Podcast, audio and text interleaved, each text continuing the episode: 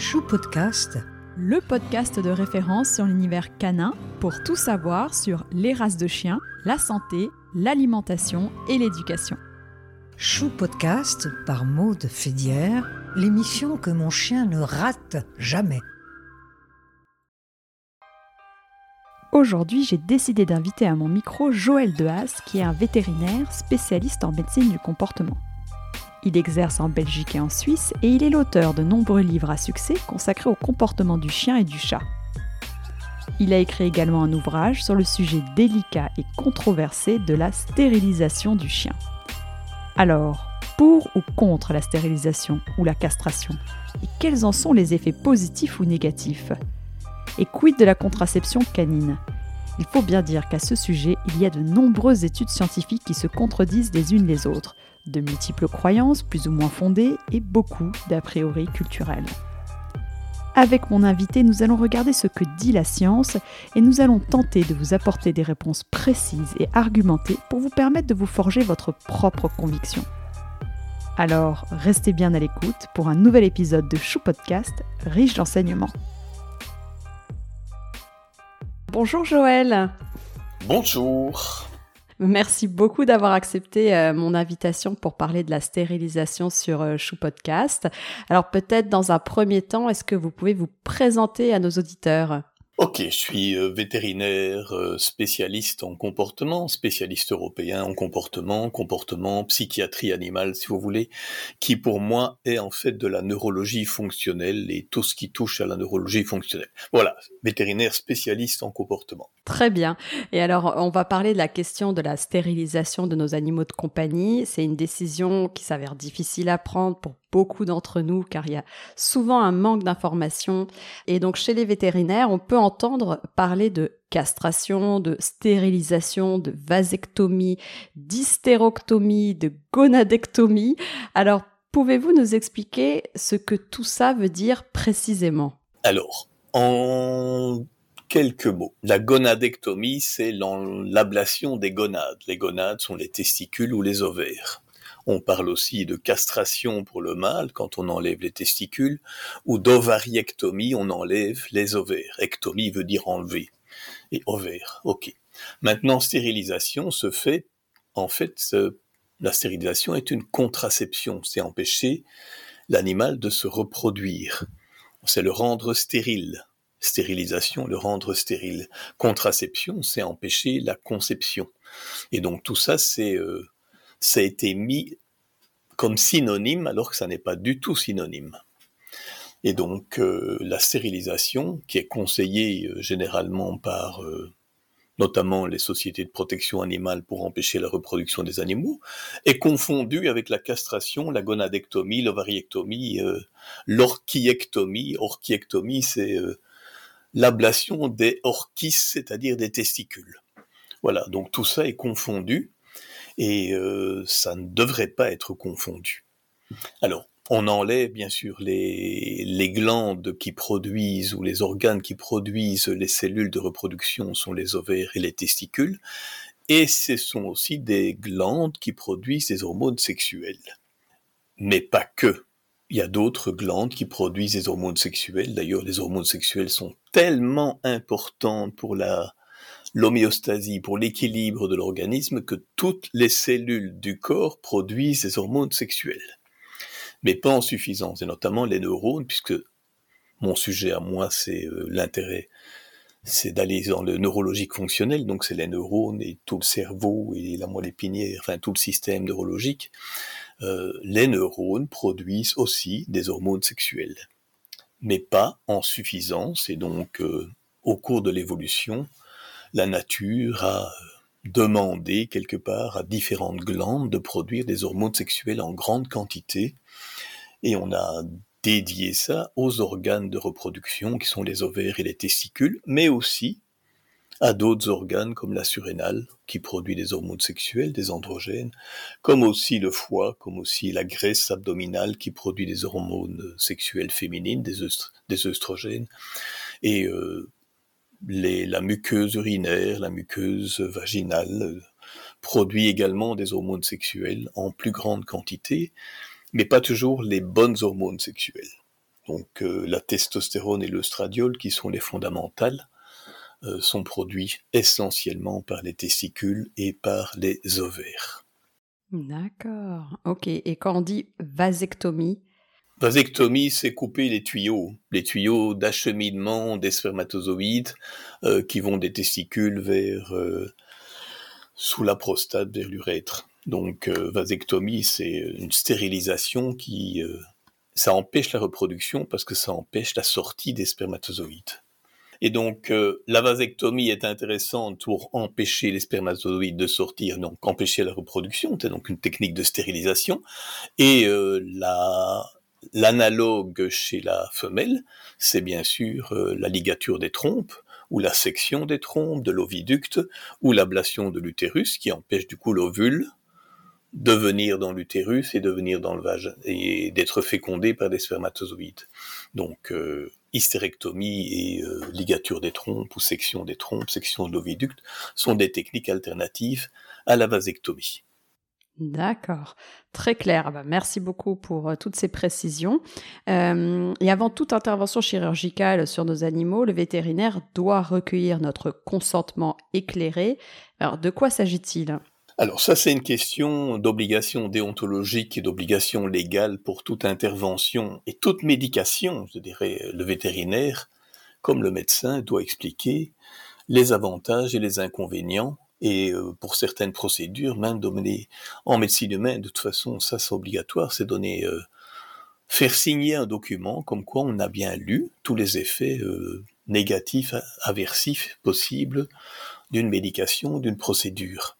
Et donc, on donne son consentement chez un vétérinaire. Il y a rarement la signature d'un document, mais le vétérinaire doit procéder et dire les effets intentionnels, je dirais, d'une stérilisation et d'une castration, d'une ovariectomie. Il doit les dire et doit dire aussi tous les effets secondaires. Mais ces effets secondaires ne sont pas connus de la majorité des vétérinaires. Et donc, le client, propriétaire de chiens, de chats, n'est pas informé des effets secondaires. Donc, je me suis intéressé, moi, au niveau comportemental, à tous ces effets secondaires.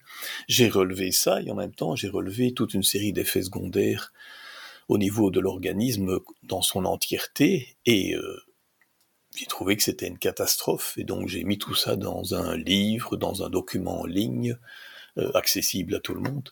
Oui, dont on va parler de façon aussi par la suite, tous ces effets. Mais oui, quel dommage que ce ne soit pas le cas aujourd'hui et que les vétérinaires ne fournissent pas justement tous ces effets. Ça n'est pas enseigné, je pense, à l'école vétérinaire ou dans l'université, ça n'est pas enseigné, mais il y a un autre règlement dans le code de déontologie des vétérinaires, c'est qu'il faut être informé des dernières recherches de la science, enfin, du moins en clinique vétérinaire, et c'est un peu compliqué pour les vétérinaires parce que la quantité d'informations scientifiques double tous les 2 ans, et c'est quasiment impossible pour les vétérinaires d'être informés de tout, de faire un recyclage de la formation continue. Formation continue est obligatoire, mais l'information, je dirais, sur les effets de la castration, de la stérilisation, n'est pas données en formation continue. Et d'après vous, quelles sont les raisons principales qui incitent les gens à stériliser leurs animaux ? La stérilisation semble recommandée et est nécessaire, je dirais, pour empêcher la reproduction excessive. Donc on a fait un test statistique, je dirais, si on laissait un couple de chats, on ne parle pas de chiens ici, mais un couple de chats se reproduire et tous les descendants se reproduire pendant 10 ans, on aurait, à partir d'un couple de chats, on aurait 1 million de chats en 10 ans. Donc la reproduction des animaux, elle est catastrophique, je dirais. C'est pas la chienne peut avoir jusqu'à 12, 13, 15 chiots, ce qui n'est pas normal dans la nature. Dans la nature, la louve, elle a à peu près 2 ou 3 ou maximum 4 louveteaux, et donc une fois par an, et la chienne pourrait même jusqu'à 2 fois par an faire plus d'une dizaine de bébés.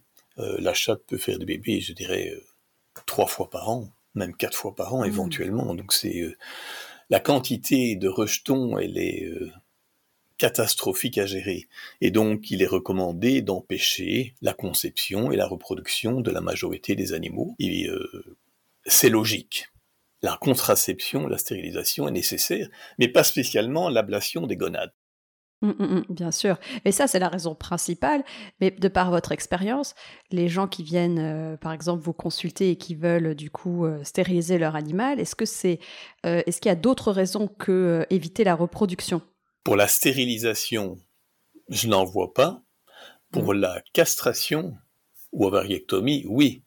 Parce que c'était enlever les hormones a été une technique mise en évidence pour diminuer l'agressivité chez le chien. Ça marche pas, mais ça reste pour beaucoup de vétérinaires la première technique. Le chien est agressif, ok, on va le castrer, et du coup il sera moins agressif. Non, en fait ça ne marche pas, mais c'est une technique qui était probablement enseignée à l'université, qui est développée, je dirais, par l'ensemble des vétérinaires. Donc chien agressif, castration d'abord. Tout problème de comportement, il y a eu une tendance à un moment de dire on va d'abord castrer le chien. Tout comportement sexuel aberrant, excessif, parce que les gens n'aiment pas que leur chien ait des comportements sexuels, des érections, des masturbations, surtout en public, puisque le chien a une sexualité publique. Donc vous avez des invités à la maison, le chien se met à se masturber sur la jambe de tout le monde, ou sur son coussin, ou sur sa peluche préférée. Et c'est gênant, et puis les gens demandent que ce comportement disparaisse, et la castration est alors souvent appliquée pour ça. L'ovariectomie, l'ablation des glandes des ovaires chez la chienne, a été recommandée pour faire une prévention du cancer mammaire. Et ça, c'est quelque chose qui m'a été enseigné, moi, à l'université, en 1976-77, déjà, et...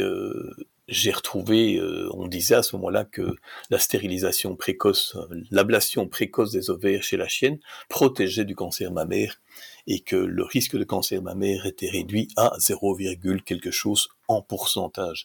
C'est-à-dire c'était une technique qui était recommandée globalement chez toutes les chiennes. On va les stériliser, on va les ovariectomiser, les gonadectomiser précocement et on va empêcher tous les cancers mammaires. J'ai essayé d'aller rechercher cette étude qui date de ces années 1970 et quelques, et j'ai en fait retrouvé une étude sur laquelle on s'est basé, et en fait une étude qui s'est faite sur 25-26 chiennes. C'est-à-dire une étude avec un nombre insuffisant que pour tirer des conclusions statistiques. Et je vais dire qu'à partir de cette étude absolument insuffisante scientifiquement et non valide scientifiquement, on a gonadectomisé, ovariectomisé des millions de chiennes. Et donc, ça n'a aucun sens. Alors, il y a eu plein d'études qui ont suivi dans le même genre, et il y a même une méta-analyse qui a repris toutes ces études scientifiques et revu celles qui étaient valides, non valides, et qui a conclu qu'en fait la stérilisation précoce, la gonadectomie précoce, l'ovariectomie précoce des chiennes avant l'âge de 6 mois, avant l'adolescence, n'avait aucun effet de protection contre le cancer mammaire. D'accord, mais après un certain âge ? Non.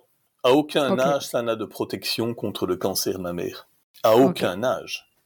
Mais c'est rentré dans les mœurs, et donc systématiquement, les vétérinaires stérilisent, dans le sens enlèvent les gonades des chiennes de façon très précoce, et ça a même été aux États-Unis jusqu'à faire des opérations, je dirais à l'âge de entre 8 semaines et 3 mois. Très, très, très précocement, bien avant l'adolescence. Et ça se fait depuis plus de 10 ans, ce qui fait qu'on a maintenant toute une série d'études qui montrent les effets secondaires à long terme.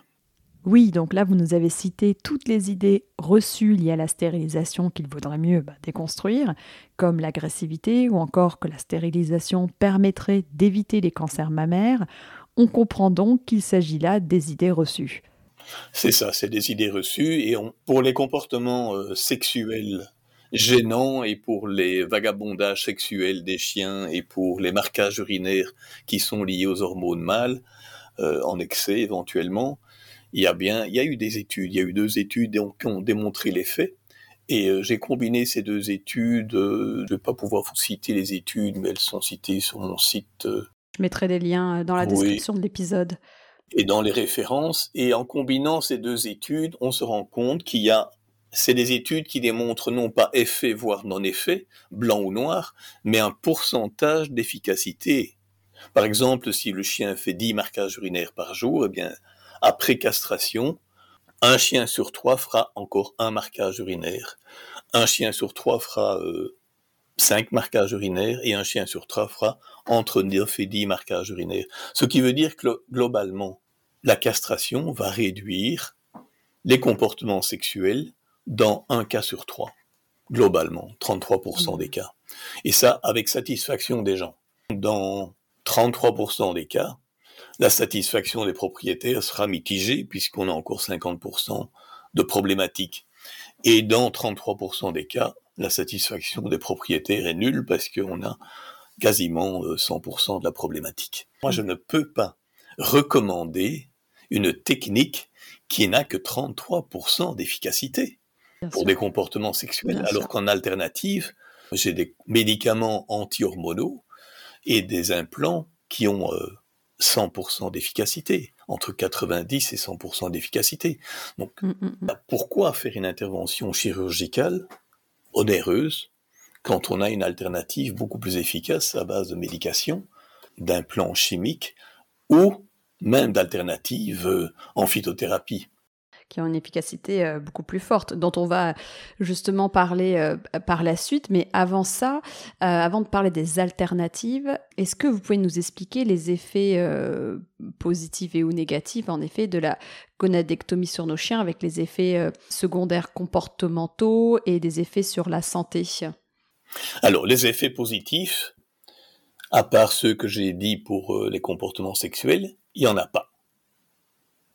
Il n'y a aucun effet positif à part la réduction des comportements sexuels pour les gens chez qui ne supportent pas le comportement sexuel de leur chien.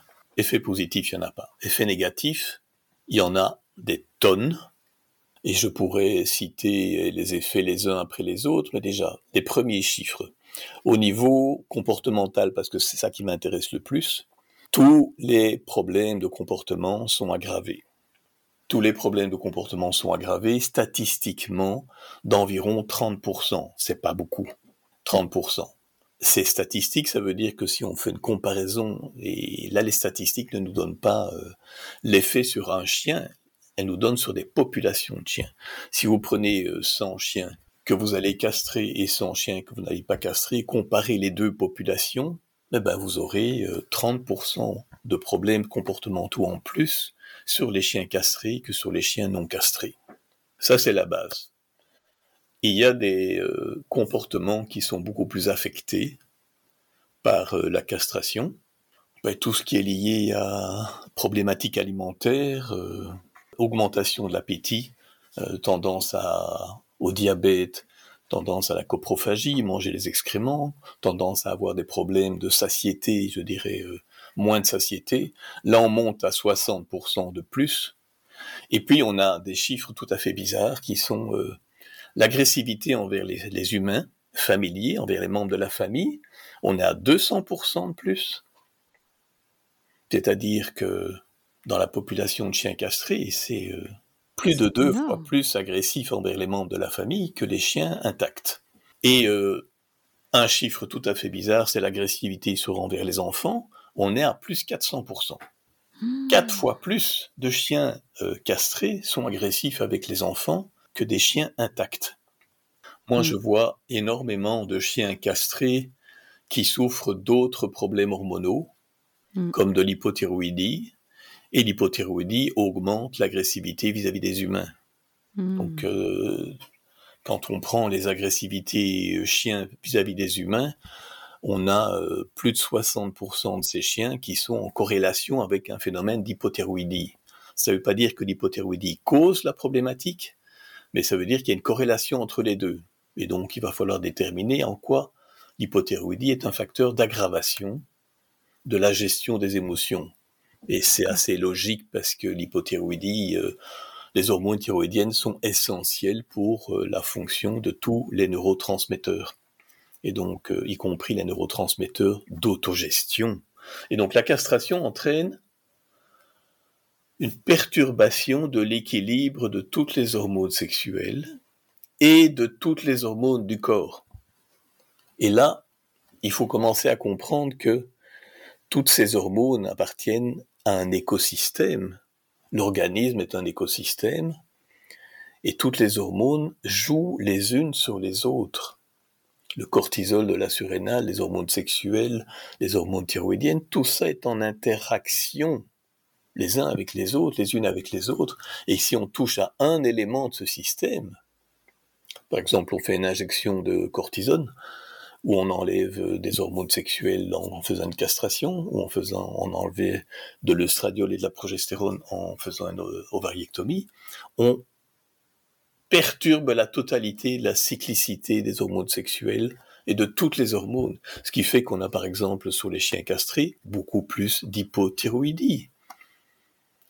Il y a bien sûr pour l'hypothyroïdie un problème génétique pour la thyroïdite auto-immune, il y a des problèmes nutritionnels pour entraîner une perméabilité intestinale, mais la castration et l'ovariectomie, j'ai appris par des médecins humains que si une femme en médecine humaine, si une femme a un cancer des ovaires, qu'on lui enlève les ovaires, le lendemain elle est hypothyroïdienne. Donc il y a des relations essentielles entre les hormones sexuelles et les hormones thyroïdiennes. Donc les hormones sexuelles sont fondamentales pour la fonction thyroïdienne. Donc moi je vois de plus en plus de chiens hypothyroïdiens et hypersexués et en manque de cortisol. Suite à la gonadectomie, ouais. Oui, suite à, en corrélation avec, mais je ne peux pas prouver que il y a une relation de cause à effet. Mais il y a tellement de cas que je vais dire oui. Oui, alors au niveau comportemental, il y a encore des effets sur les peurs. Les augmentations dans l'ensemble des peurs, plus 30 à 70%. Et une étude sur le Vichelin a montré que la peur de l'orage est augmentée dans cette race, braque hongrois, de plus 400%. Et la sensibilité au contact chez le Rottweiler, avec réactivité au contact, plus 460%. Voilà, il y a des sites dans lesquels on peut déclarer ce qui se passe avec son chien et avec une série de questions. Et puis, on se rend compte sur des études, sur des millions de chiens. Ok, au niveau comportemental, globalement, on empire tout de 30%, on empire les agressivités de 200 à 400%, on peut empirer les peurs. Et ça, c'est important parce que c'est un chien qui a des peurs génétiques et toutes les peurs ont une base génétique. Ces peurs ont tendance à être présentes dès l'âge de 8 semaines à 3 mois. Et si on fait une castration précoce, elle s'empire. Si on fait une castration à l'adolescence, ça s'empire. Si on fait une castration à l'âge adulte, ça s'empire. Et la génétique prend le pouvoir à l'adolescence, mais si on fait une castration juste à ce moment-là, ça empire les choses et les peurs deviennent juste ingérables. Et donc, du coup, à traiter toute la vie du chien. C'est important donc de se rendre compte que les hormones sexuelles sont fondamentales pour équilibrer le système nerveux central et permettre de l'autogestion de pas mal des émotions. Donc, les hormones sexuelles sont essentielles pour la maturation du cerveau. Et donc, déjà, rien que pour le comportement, si on veut absolument castrer, ovariectomiser, donc enlever les glandes sexuelles chez chiens et chiennes, s'il vous plaît, jamais avant l'âge adulte. Jamais avant l'âge adulte. Oui, c'est-à-dire pour les gens qui nous écoutent, l'âge adulte après les premières chaleurs, quoi. C'est ça que la maturité. C'est ça. Enfin, pour une femelle, c'est ça, et pour un mâle. Ben, l'âge adulte pour un chien moyen de 20-25 kilos, je vais dire, c'est après 2 ans. Oui, voilà. Okay. Après 2 ans, la chienne, elle a eu déjà 2 ou 3 fois ses chaleurs. D'accord. Et je me demandais aussi, est-ce qu'on a remarqué que les chiens les plus vieux étaient des chiens qui n'avaient pas subi de gonadectomie? Ah, ça, c'est une bonne question. Parce que c'est l'argument qu'on va donner généralement et statistiquement pour stériliser et castrer tous les chiens. Et on dit que les chiens castrés vivent plus longtemps que les chiens intacts. Et statistiquement, c'est vrai. Statistiquement, c'est vrai, mais les statistiques ne disent pas le temps de présence des gonades. Le temps de présence des testicules, le temps de présence des ovaires. Est-ce que ça a été fait tardivement pour ces chiens-là? Alors, je vous donne un exemple. Si vous avez un chien mâle entier, intact, et il souffre d'un cancer des testicules, ok, à l'âge de 15 ans, il est opéré, on lui enlève les testicules, on le castre, et il meurt à 15 ans et 3 jours. Dans quelle statistique il va se retrouver? Il va se retrouver dans la statistique des chiens castrés. Et pourtant, il a vécu 15 ans avec ses testicules. Donc, c'est pas logique. Donc, j'ai retrouvé extrêmement peu d'études qui démontrent la longévité en fonction de la durée de présence des gonades. J'ai rien trouvé chez le mâle, chez la femelle.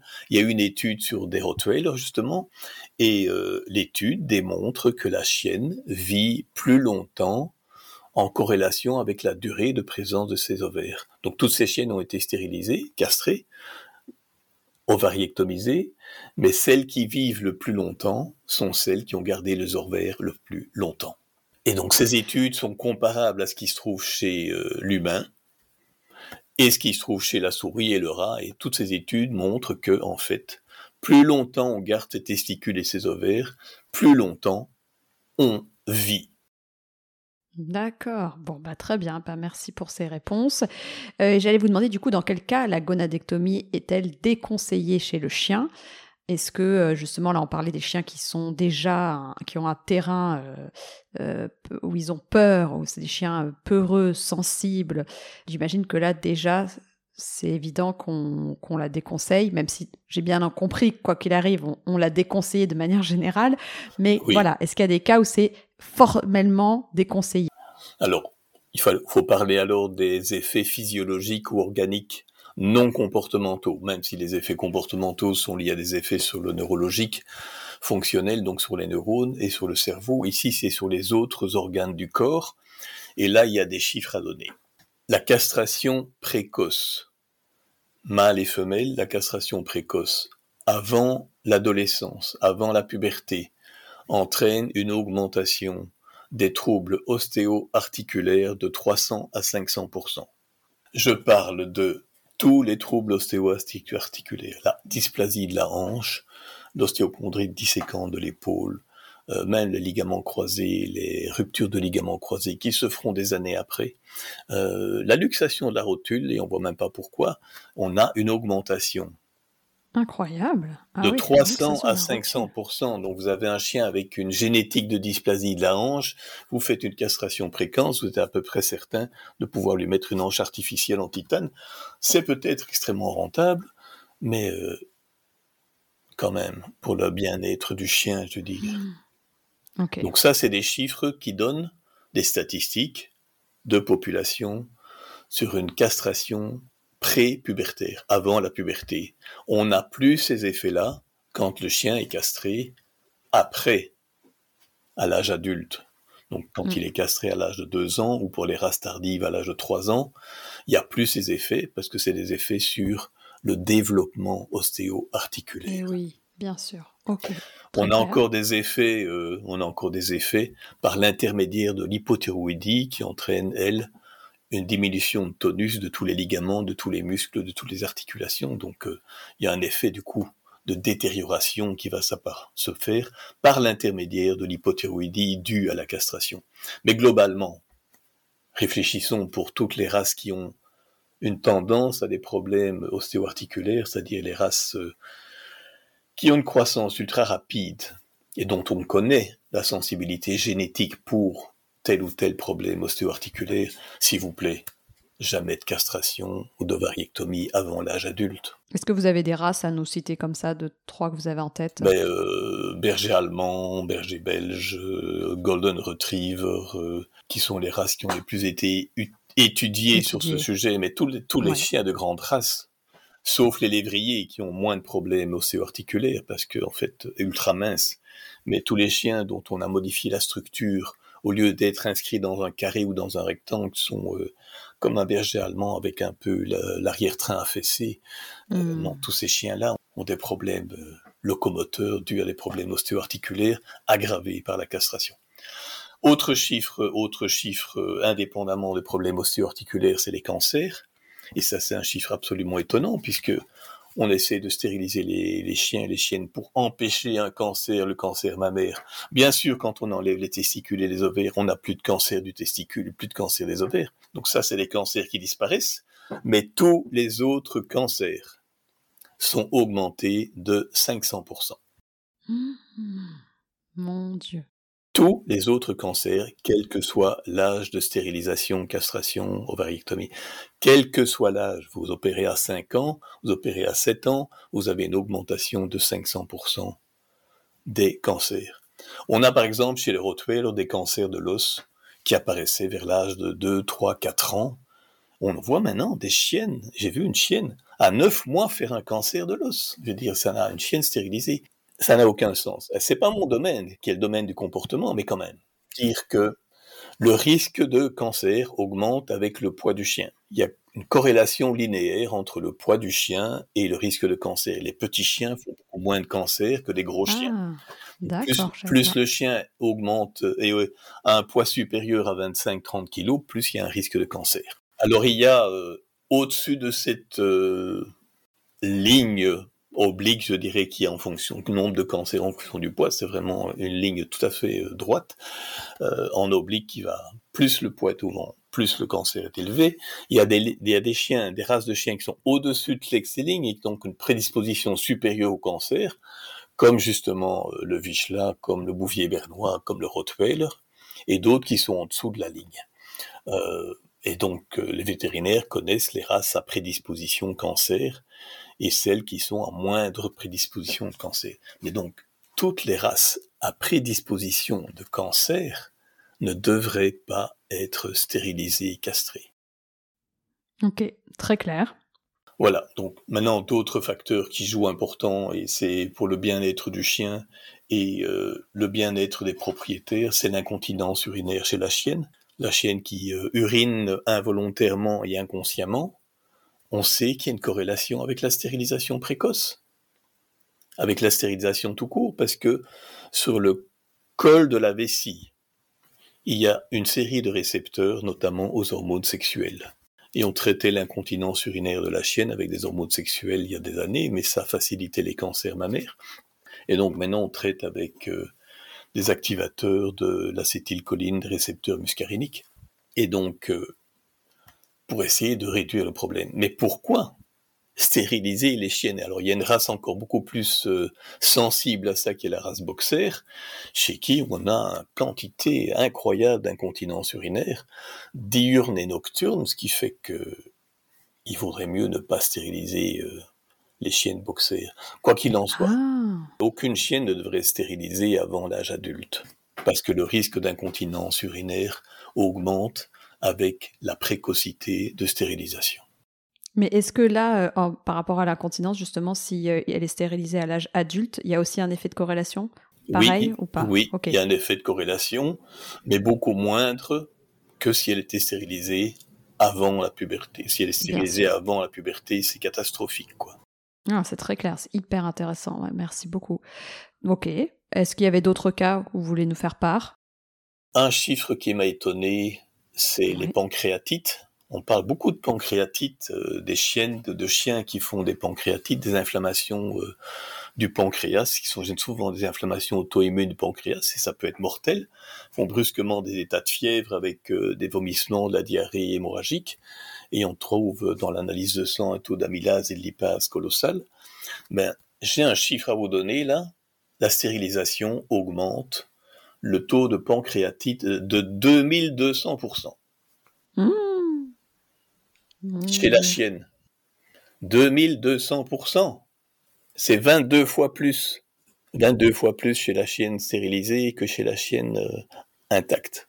Okay. C'est le chiffre le pire que j'ai trouvé, avec l'incontinence urinaire qui monte à 3000%, 30 fois plus. C'est les deux chiffres colossaux, catastrophiques, qui devraient être dans le consentement éclairé, je veux dire.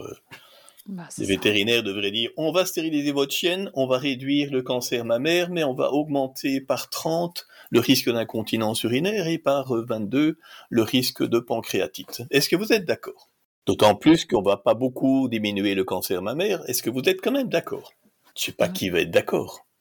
Et oui, mais les gens vont dire, oui, je suis d'accord parce que j'ai pas envie d'avoir la chienne qui saigne à la maison, j'ai pas envie de lui mettre des culottes, j'ai pas envie de lui mettre des choses, j'ai pas envie qu'elle soit prise par un mâle, je sais plus promener la chienne.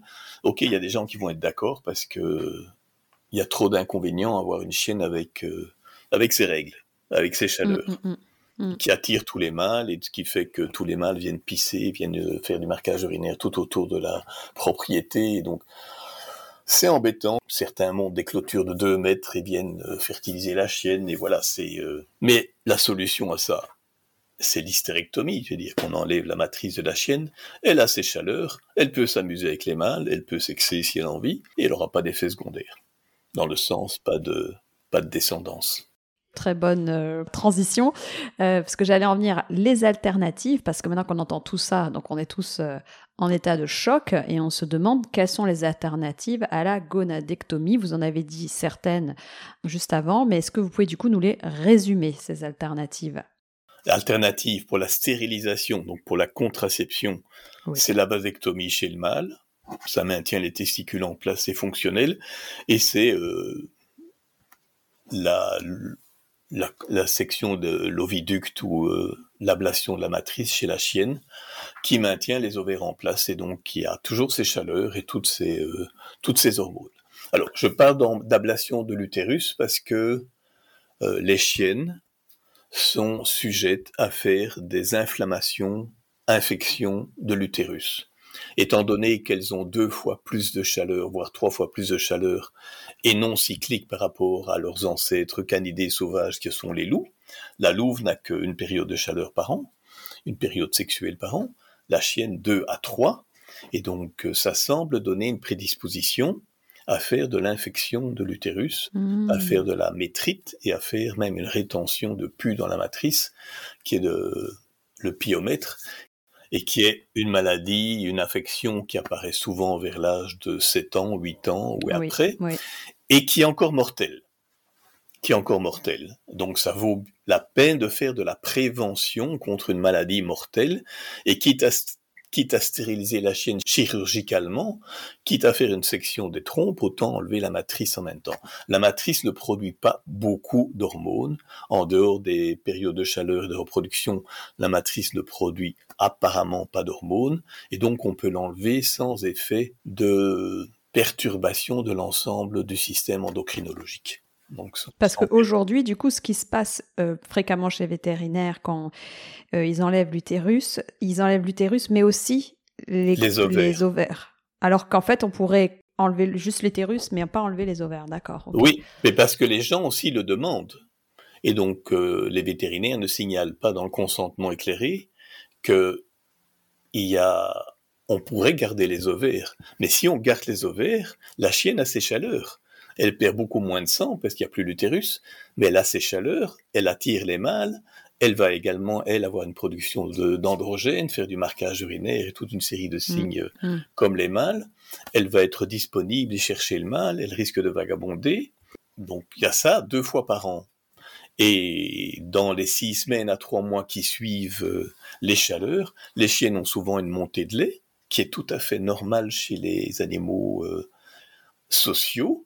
Les canidés qui sont des animaux sociaux, généralement toutes les chaleurs sont cyclées ensemble, sont en même temps, et puis la chienne monte, si elle n'est pas enceinte, la chienne aura du lait dans les 6 semaines à 3 mois qui suivent, et c'est nécessaire, elle devient nourrice en fait si la chienne dite dominante ou si la louve dominante n'a pas assez de lait, les autres chiennes deviennent nourrices pour les bébés. Donc, ça fait partie. D'accord.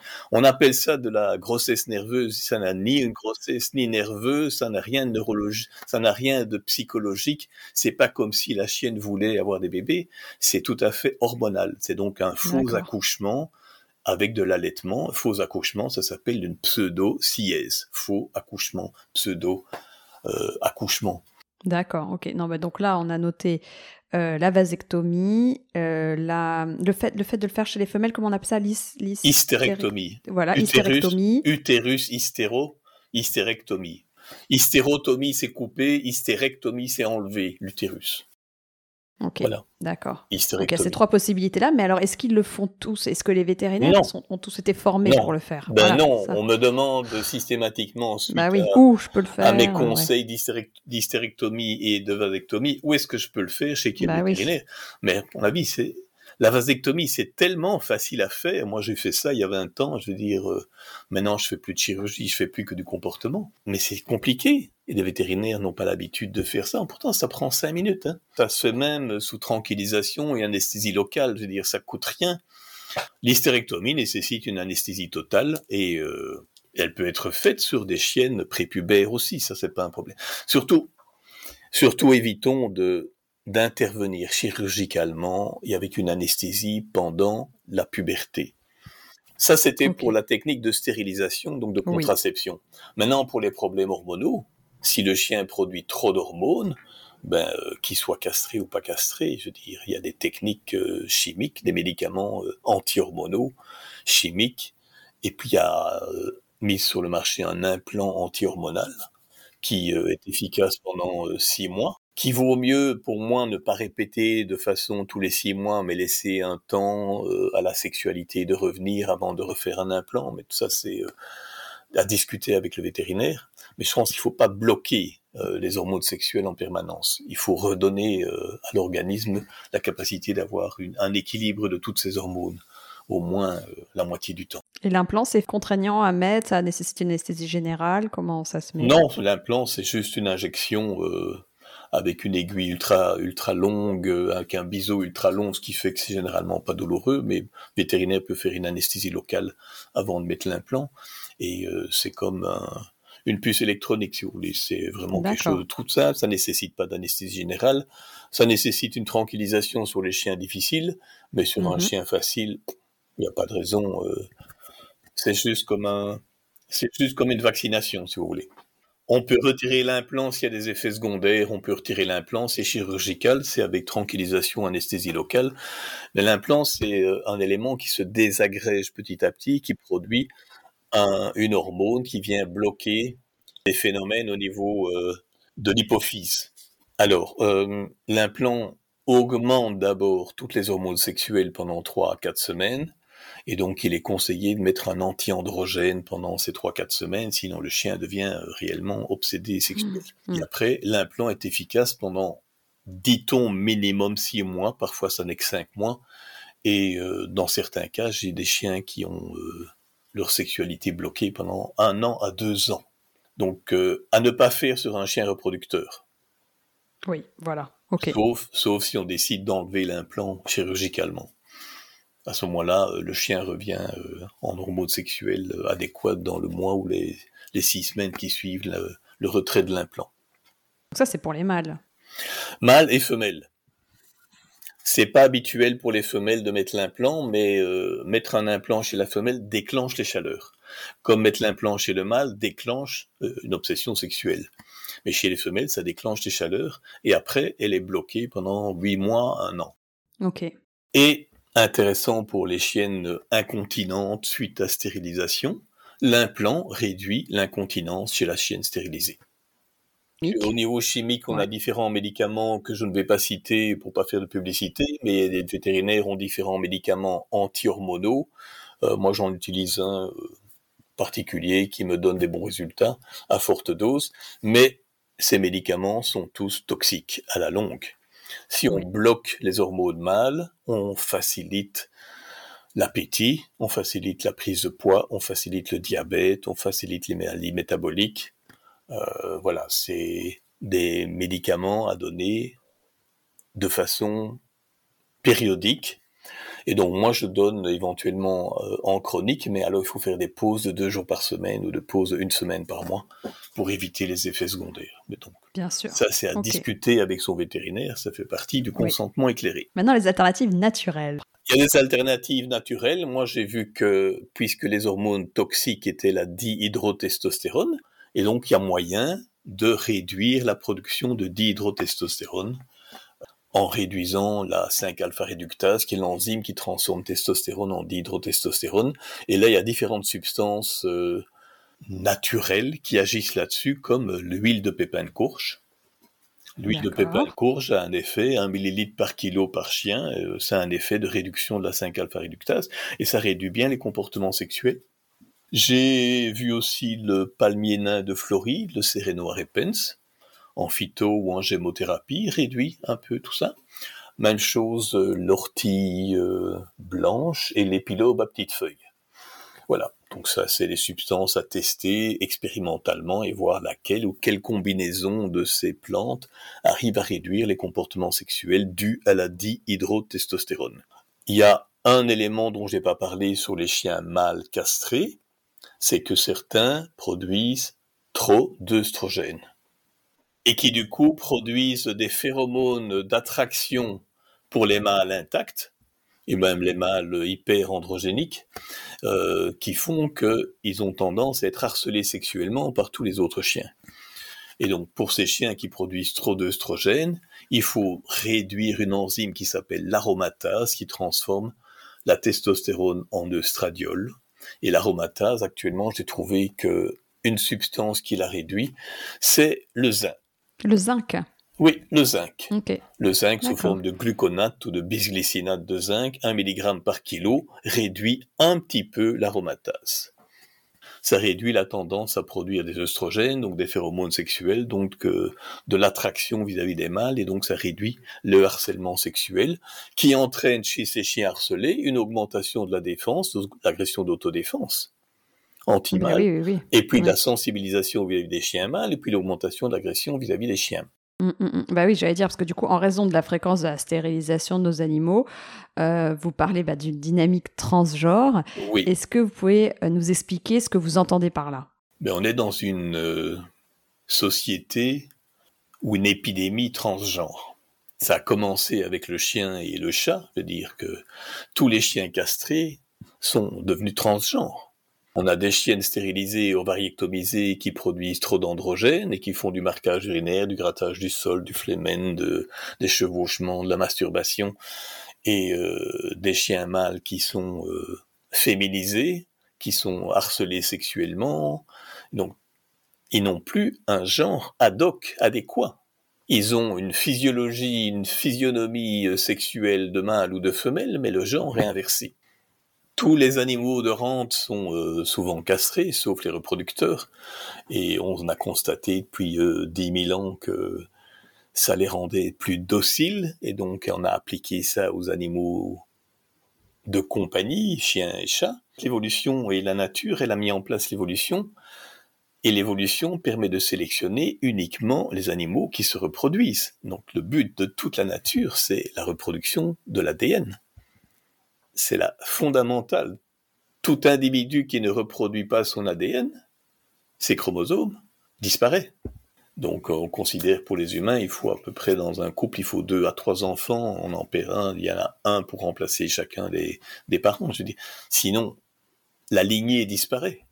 Tous les chats de Bruxelles qui doivent être castrés, on ne garde que les chats de race, mais la lignée des chats de rue disparaît. Elle va disparaître. C'est un génocide pour sélectionner des races qui ne sont pas spécialement... plus robustes. Voilà, exactement. Même chose chez le chien, on a tendance à stériliser et castrer tous les bâtards et garder des chiens de race qui ont de plus en plus de maladies génétiques. Donc on ne va pas dans l'amélioration de la race. L'individu chien le plus et humain le plus costaud, c'est le bâtard. Mais on ne peut pas dire ça. Non. Et... Bah si, c'est une vérité. Hein. Faut... Il y a Après, ça dépend éleveurs, des races. Il y a peut-être certaines races qui vont être... où ils vont faire attention au niveau de la santé, ils vont faire tous les tests. Mais bon. J'ai eu un email récent d'un éleveur qui sélectionne sur l'aspect familial du chien, mais plus sur l'aspect esthétique du chien, et donc qui sélectionne des bâtards, qui fait un élevage de bâtards, mais adapté aux familles. Mais du coup, les gens n'aiment pas ça, parce que les gens veulent trouver un chien avec une esthétique particulière. Et donc, la sélection raciale se fait sur l'esthétique, pas sur le comportement. Regardez, dans un standard de race, vous avez 3 pages d'esthétique morphologique et 3 lignes sur le comportement. Donc, dans la sélection des races, il n'y a pas le comportement, il n'est pas mis en avant, sauf dans les races ou les lignées, dans certaines lignées de travail dans lesquelles il y a des tests, des épreuves de travail avant la reproduction. On pourrait en parler des heures, mais malheureusement le temps file. Alors, pour finir, je vais vous demander un avis personnel. Êtes-vous pour ou contre la stérilisation ? Mais je suis en faveur de la stérilisation contraception. Mais je suis en défaveur totale de la stérilisation gonadectomie. Moi, il faut absolument que les animaux gardent, et les humains gardent leurs hormones le plus longtemps possible. Très clair. Eh ben, merci beaucoup, Joël. Mais c'était une joie d'instruire tout le monde sur ce domaine qui est un domaine très controversé, sur lequel il y a des opinions, je dirais religieuses, des croyances, et on quitte la science pour aller dans la croyance, et c'est dommage. Revenons à la science et revenons aux choses qui ont été démontrées, prouvées, et les gens doivent savoir, les gens doivent savoir. Si cet épisode vous a plu, n'hésitez pas à me le dire sur les réseaux sociaux et à le partager autour de vous. Vous pouvez aussi laisser 5 étoiles et un commentaire sur Apple Podcast ou iTunes. Avoir des notes permet de donner plus de visibilité au podcast. N'hésitez pas non plus à me taguer dans une de vos stories sur Instagram, ça fait toujours plaisir et c'est une bonne façon de diffuser le message. Très bonne semaine, prenez soin de vous et de vos toutous.